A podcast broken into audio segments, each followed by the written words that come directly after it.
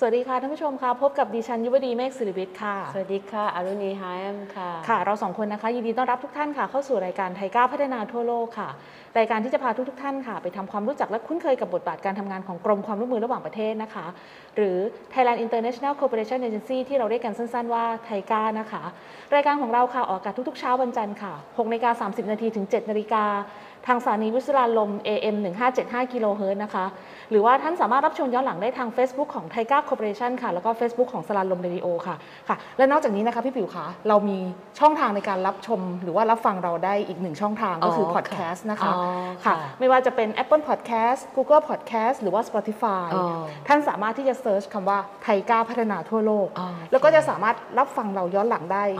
ทุกๆตอนที่เราได้มีการพูดคุยกันนะคะดีมากเลยค่ะ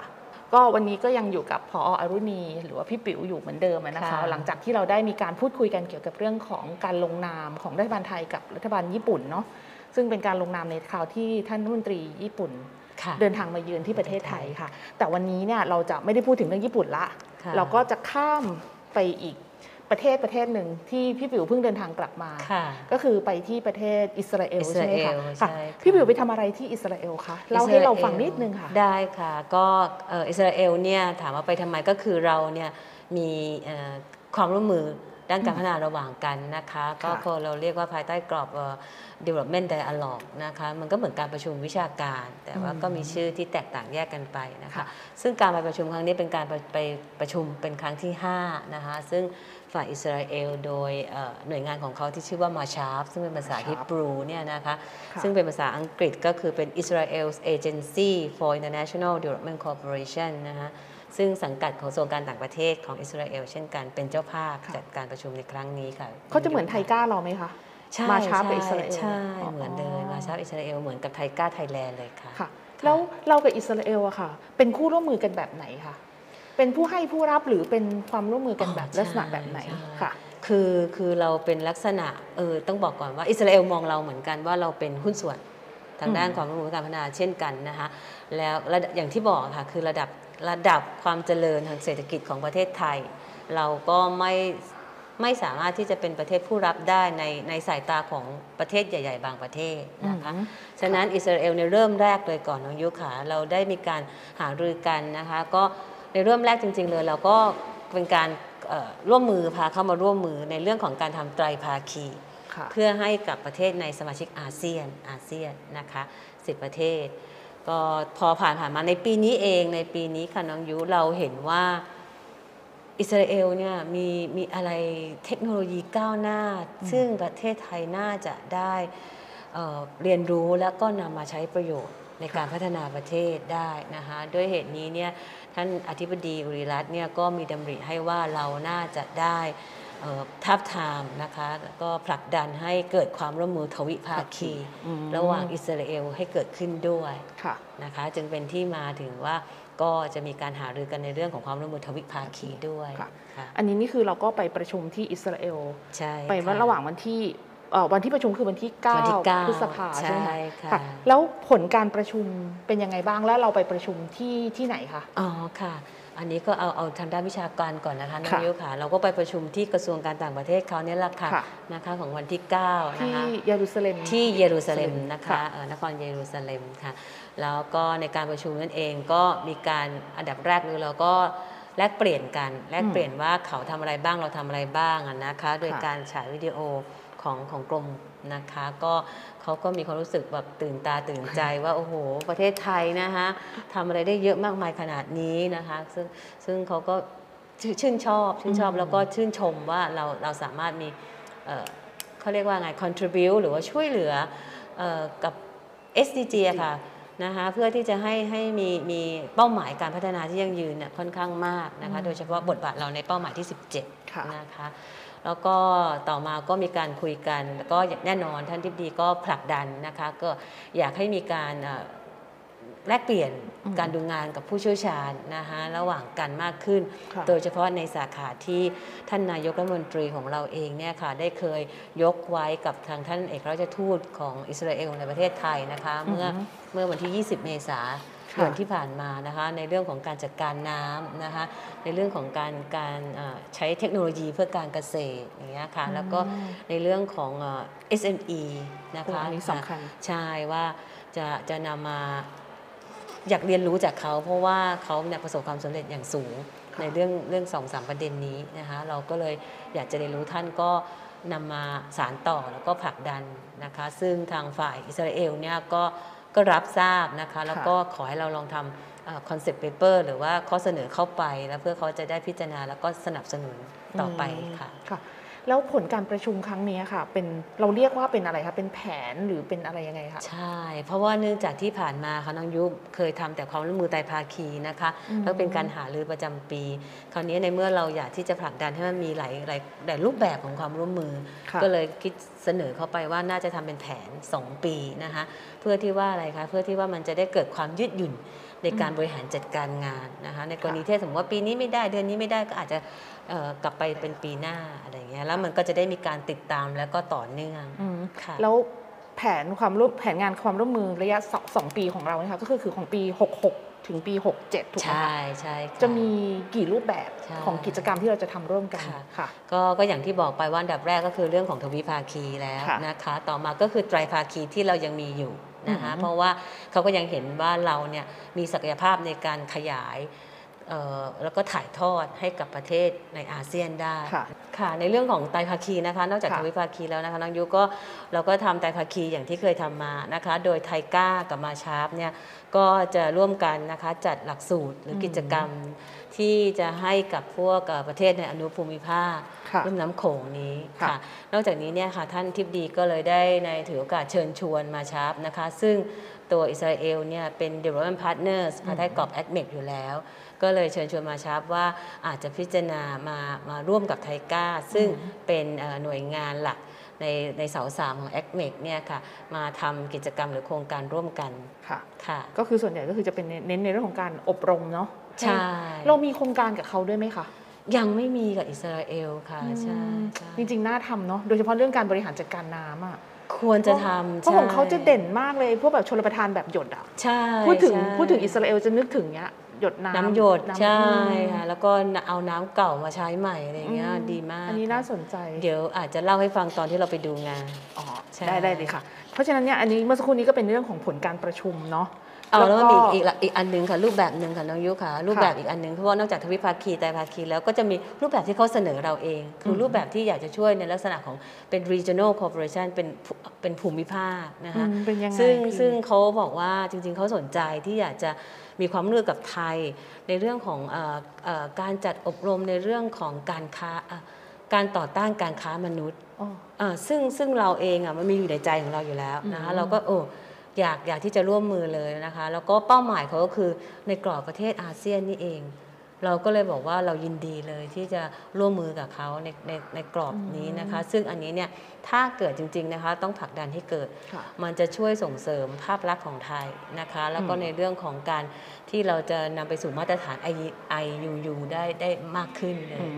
และที่สำคัญเท่าที่ทราบนี่คือไทยเราก็ไปให้ความช่วยเหลือกับประเทศเพื่อนบ้านเนาะเกี่ยวกับเรื่องของการค้ามนุษย์เหมือนกันเช่นที่สปป.ลาวหรือที่กัมพูชา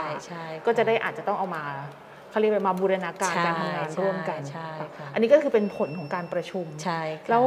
สิ่งที่เราต้องทำต่อไปนะคะหลังจากที่กลับมาจากการประชุมเรียบร้อยแล้วนี่เราต้องทำอะไรต่อคะสิ่งที่เราต้องทำต่อไปก็คือการผลักดันให้สิ่งที่อยู่ในเอกสารเนี่ยค่ะเป็นจริงนะคะเราก็อาจจะต้องมาคุยกับทางสถานทูตนะคะว่าสิ่งที่เราทำโดยอันดับแรกคืออนุภูมิภาคเนี่ยในเรื่องของทำการฝึกอบรมไอ้เนี่ยค่ะการต่อต้านการค้ามนุษย์เนี่ยเราจะผลักดันต่อยังไงดีนะคะก็อาจจะต้องมาคุยกันแล้วก็ทำคอนเซปต์เปเปอร์เข้าไปแล้วก็ในเรื่องของทวิภาคีนะคะในเรื่องของประเด็นหรือว่าความสนใจที่ท่านนายกของไทยเนี่ยค่ะได้หยิบยกไว้ก็ต้องพยายามสานฝันให้เกิดเป็นจริงขึ้นมานะคะใช่ค่ะได้เลยก็อย่างนี้ก็เป็นหน้าที่หลักของไทก้าว่าจะทำอะไรที่จะทำให้เอานโยบายนำไปสู่การปฏิบัติได้นะคะค่ะแล้วนอกจากไปประชุมคราวนี้แล้วเนี่ยทราบว่าก็ไปที่ปาเลสไตน์ด้วยค่ะไปทำอะไรที่ปาเลสไตน์คะพี่ปิ๋วก็ในจังหวัดนั้นเองนะคะซึ่งมันเป็นช่วงเวลาคาบเกี่ยวที่มีช่วงเวลาว่างเพราะว่าเราไปเสร็จแล้วเราต้องกักตัวก่อน1 วันใช่ไหมคะแล้วก็ ในวันที่8นั่นเองเนี่ยก็ยังไม่ใช่วันที่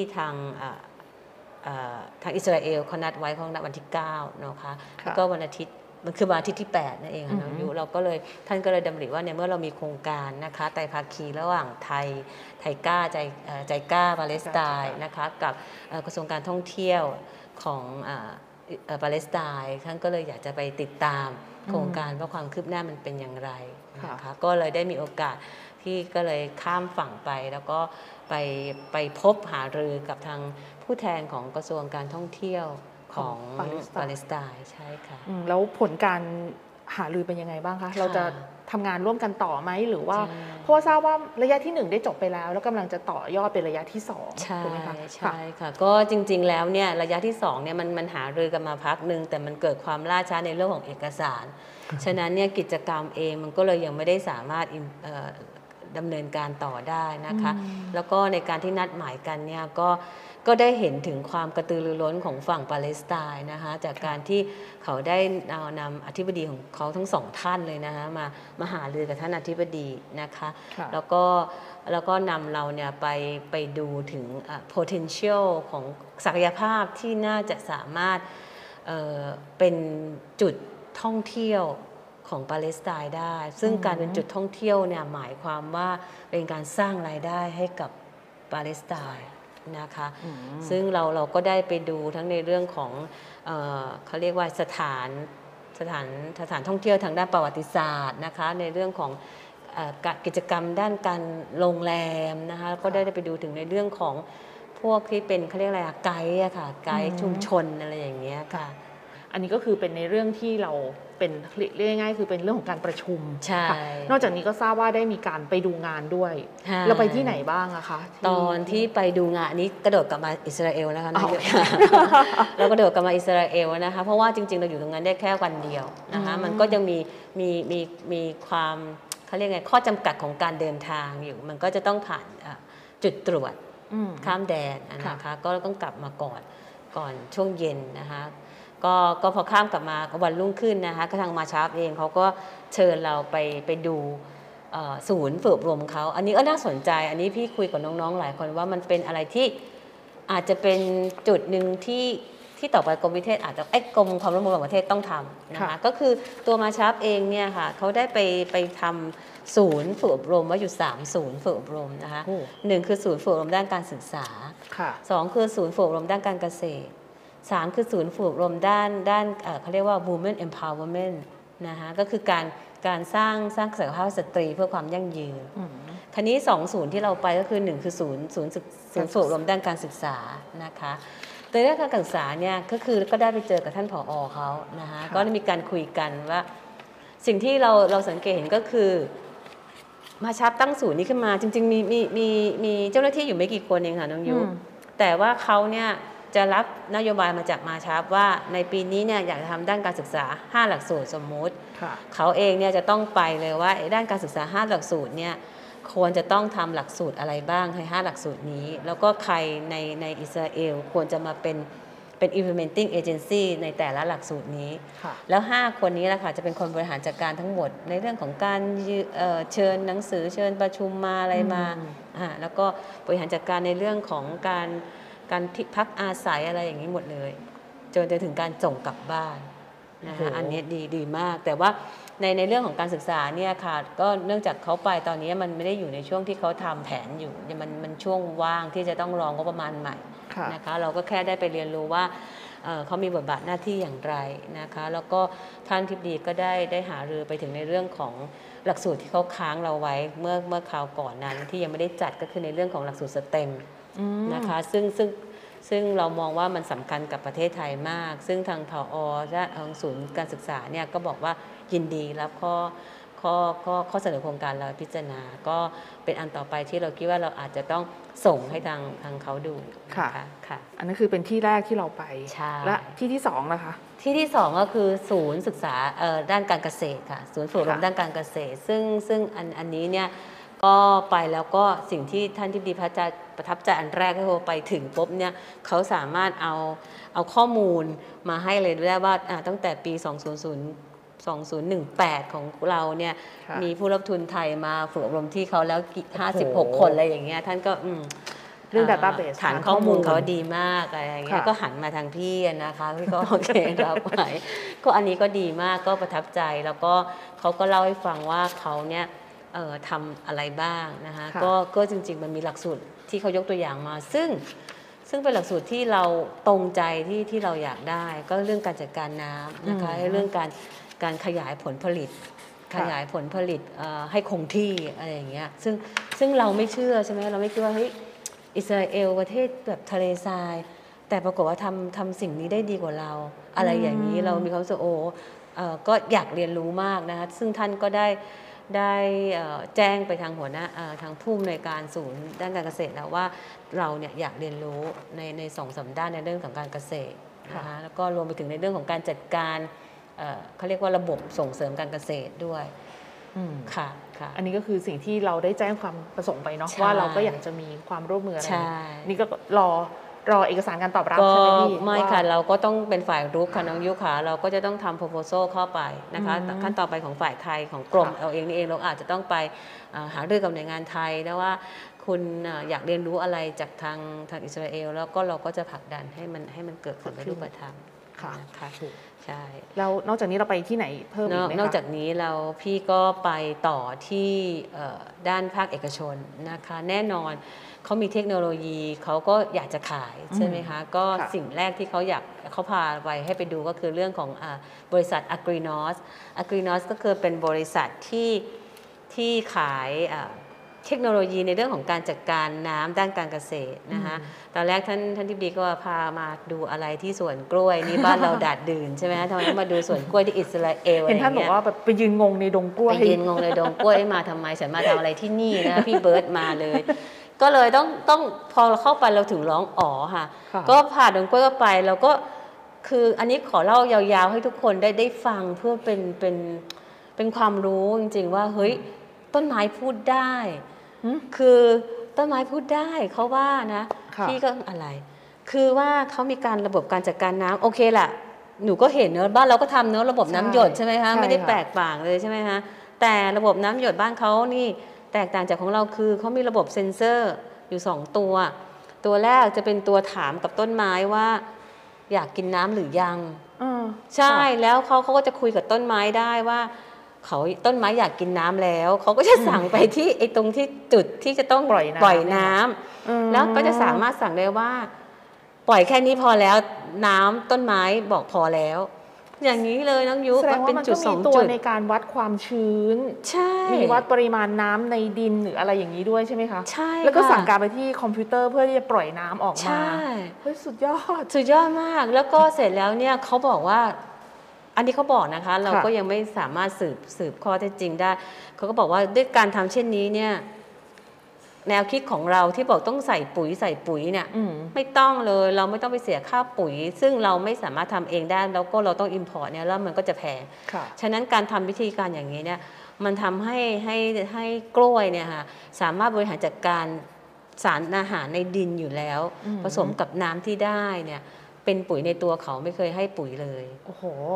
นี่น่าสนใจกว่าน่าสนใจมากเพราะว่าเราลดต้นทุนค่าไปซื้อปุ๋ยได้ดีมากเพราะตอนนี้ปุ๋ยขึ้นราคาเยอะมากเลยนะคะใช่ค่ะจะได้แบบลดปัจจัยการผลิตตรงนี้ลงไป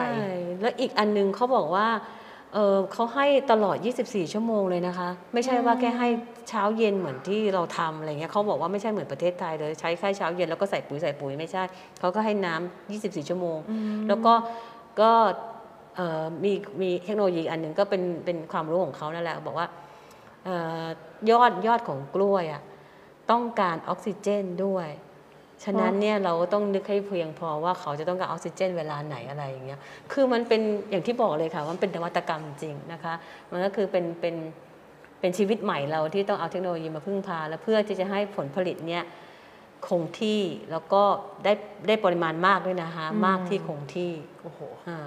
จากนั้นเราก็เข้าไปดูแหล่งน้ำที่เขาให้มาใช่ไหมคะไม่ใช่ผุดจากคลองชลประทานบ้านเรานะคะน้องยุหามันเป็นเครื่องเป็นห้องเล็กๆเป็นเครื่องหนึ่งเครื่องเล็กๆเองเครื่องประมาณเท่าโต๊ะนี้ค่ะ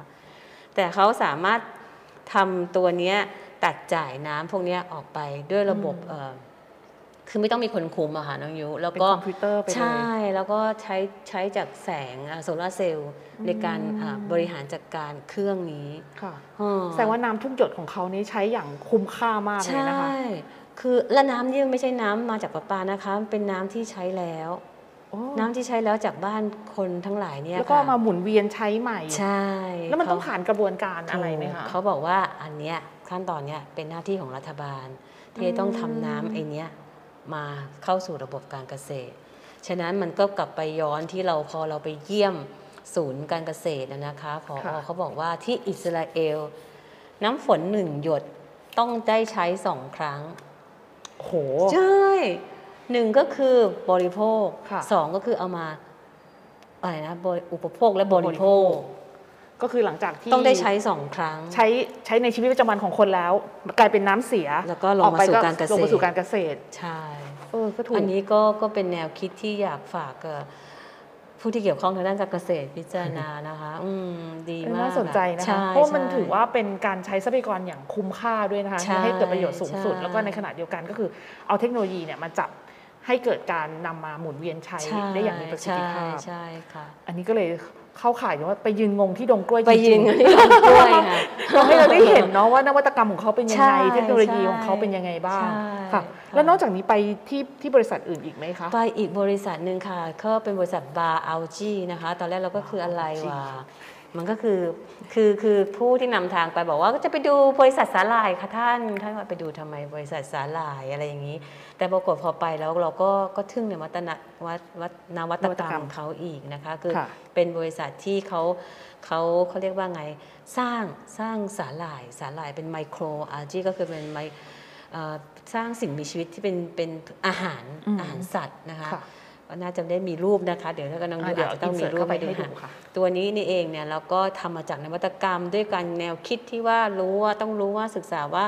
เขาเนี่ยต้องชอบอยู่ในอากาศที่เท่าไหร่แล้วเขาจะสามารถเรียกว่าไงเพิ่มปริมาณของเขาได้ยังไงนะคะแล้วสึกตัวนี้เอามาทำอะไรตัวนี้เนี่ยนอกจากเอามาใช้เป็นอาหารทะเลแล้วเนี่ยก็เอามาทำผลิตภัณฑ์คอสเมติกทำในเรื่องของอาหารสาหร่ายอะไรพวกนี้อาหารเสริมใช่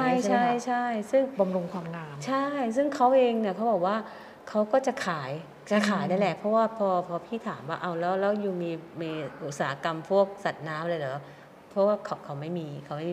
อุตสาหกรรมสัตว์น้ำเพราะว่าเขาไม่กินพวกสัตว์ที่เป็นเชลค่ะสัตว์ที่เป็นเปลือกไม่กินนะคะปลาบางชนิดก็ไม่กินได้แค่ปลาบางชนิดฉะนั้นเขาจะไม่มีอุตสาหกรรมทางด้านนี้แต่ว่าเขาขายเทคโนโลยีใช่เดี๋ยวว่าก็ประทับใจมากเลยก็ถือว่าได้ไปเรียนรู้อะไรที่เราเห็นว่าประเทศไทยถ้าสามารถนำมาปรับใช้ได้เนี่ยก็จะเป็นประโยชน์กับประเทศชาติมากใช่อันนี้ก็คือเป็นคลิปที่เราไปที่อิสราเอลก็ได้ทั้งสาระและความรู้ที่เป็นนวัตกรรมใหม่ๆที่เราควรที่ต้องแบบพอยิ่งประเทศเราเปิดแบบนี้แล้วเนี่ยการเดินทางก็ไหนๆเราก็เดินทางไปประชุมแล้วเนี่ยเราก็ไปเหมือนกับไปรับอาหารสมองกับนวัตกรรมใหม่ๆที่เผื่อที่ว่าในอนาคตข้างหน้าประเทศไทยเราก็อาจจะต้องมีความจำเป็นที่ต้องพัฒนาเรื่องพวกนี้เพื่อจะใช้ในการเกษตรของเราหรือว่าในเขาเรียกว่าในห่วงโซ่อุปทานอะไรต่างๆของเราด้วยนะคะวันนี้ก็ได้มาพูดคุยกับพี่ปิ๋วเกี่ยวกับเรื่องที่ได้ไปประชุมที่อิสราเอลรวมทั้งที่ได้เดินทางไปเยือนที่ปาเลสไตน์ด้วย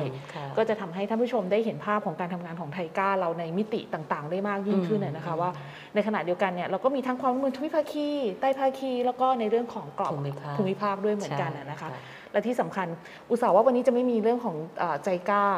ก็ยังมีความร่วมมือที่ไทยไทก้าไปทำงานร่วมกับปาเลสไตน์ด้วยคือเป็นทางด้านการท่องเที่ยวนะคะก็อยากจะให้ผู้ชมได้ติดตามพัฒนาการการทำงานของไทก้าเรานะคะว่าหลังจากที่กลับมาจากอิสราเอลแล้วเนี่ยกองส่งเสริมเนี่ยจะต้องขับเคลื่อนงานชิ้นนี้อย่างไรบ้างแล้วก็การอบรมในเรื่องของ STEM จะเกิดขึ้นได้จริงหรือเปล่าเราจะนำพัฒนาการมาแจ้งให้ท่านผู้ชมในโอกาสต่อไปนะคะวันนี้ก็ต้องขอบคุณพี่ปิ๋วมากๆเลยค่ะที่ให้เกียรติมาร่วมรายการของเราในครั้งนี้ค่ะขอบคุณค่ะค่ะสวัสดีค่ะค่ะวันนี้เวลาของไทก้าพัฒนาทั่วโลกคงต้องหมดลงแล้วค่ะติดตามรับชมรายการของเราได้ทุกๆเช้าวันจันทร์นะคะ6:30 น.ถึง 7:00 น.ทางสถานีวิทยุสารลม AM 1575 กิโลเฮิรตซ์ค่ะ หรือท่านสามารถรับชมย้อนหลังได้ทาง Facebook ของ ThaiGa Corporation ค่ะแล้วก็ Facebook ของสลาลมเรดิโอค่ะนอกจากนี้เราก็มีการเพิ่มช่องทางในการติดตามเราด้วยก็คือในทาง Podcast นะคะไม่ว่าจะเป็น Google Podcast Spotify Podcast หรือว่าจะเป็น Apple Podcast ท่านสามารถเซิร์ชคำว่า ThaiGa พัฒนาทั่วโลกค่ะก็สามารถรับชมหรือรับฟังเราย้อนหลังได้ทุกๆตอนเลยนะคะค่ะสำหรับวันนี้นะคะดิฉันยุวดีเมฆศิริวิทย์ค่ะอนุนิหารค่ะเราสองคนต้องขอลาท่านผู้ชมไปก่อนนะคะแล้วพบกันใหม่ในโอกาสต่อไปค่ะสวัสดีค่ะสวัสดีค่ะ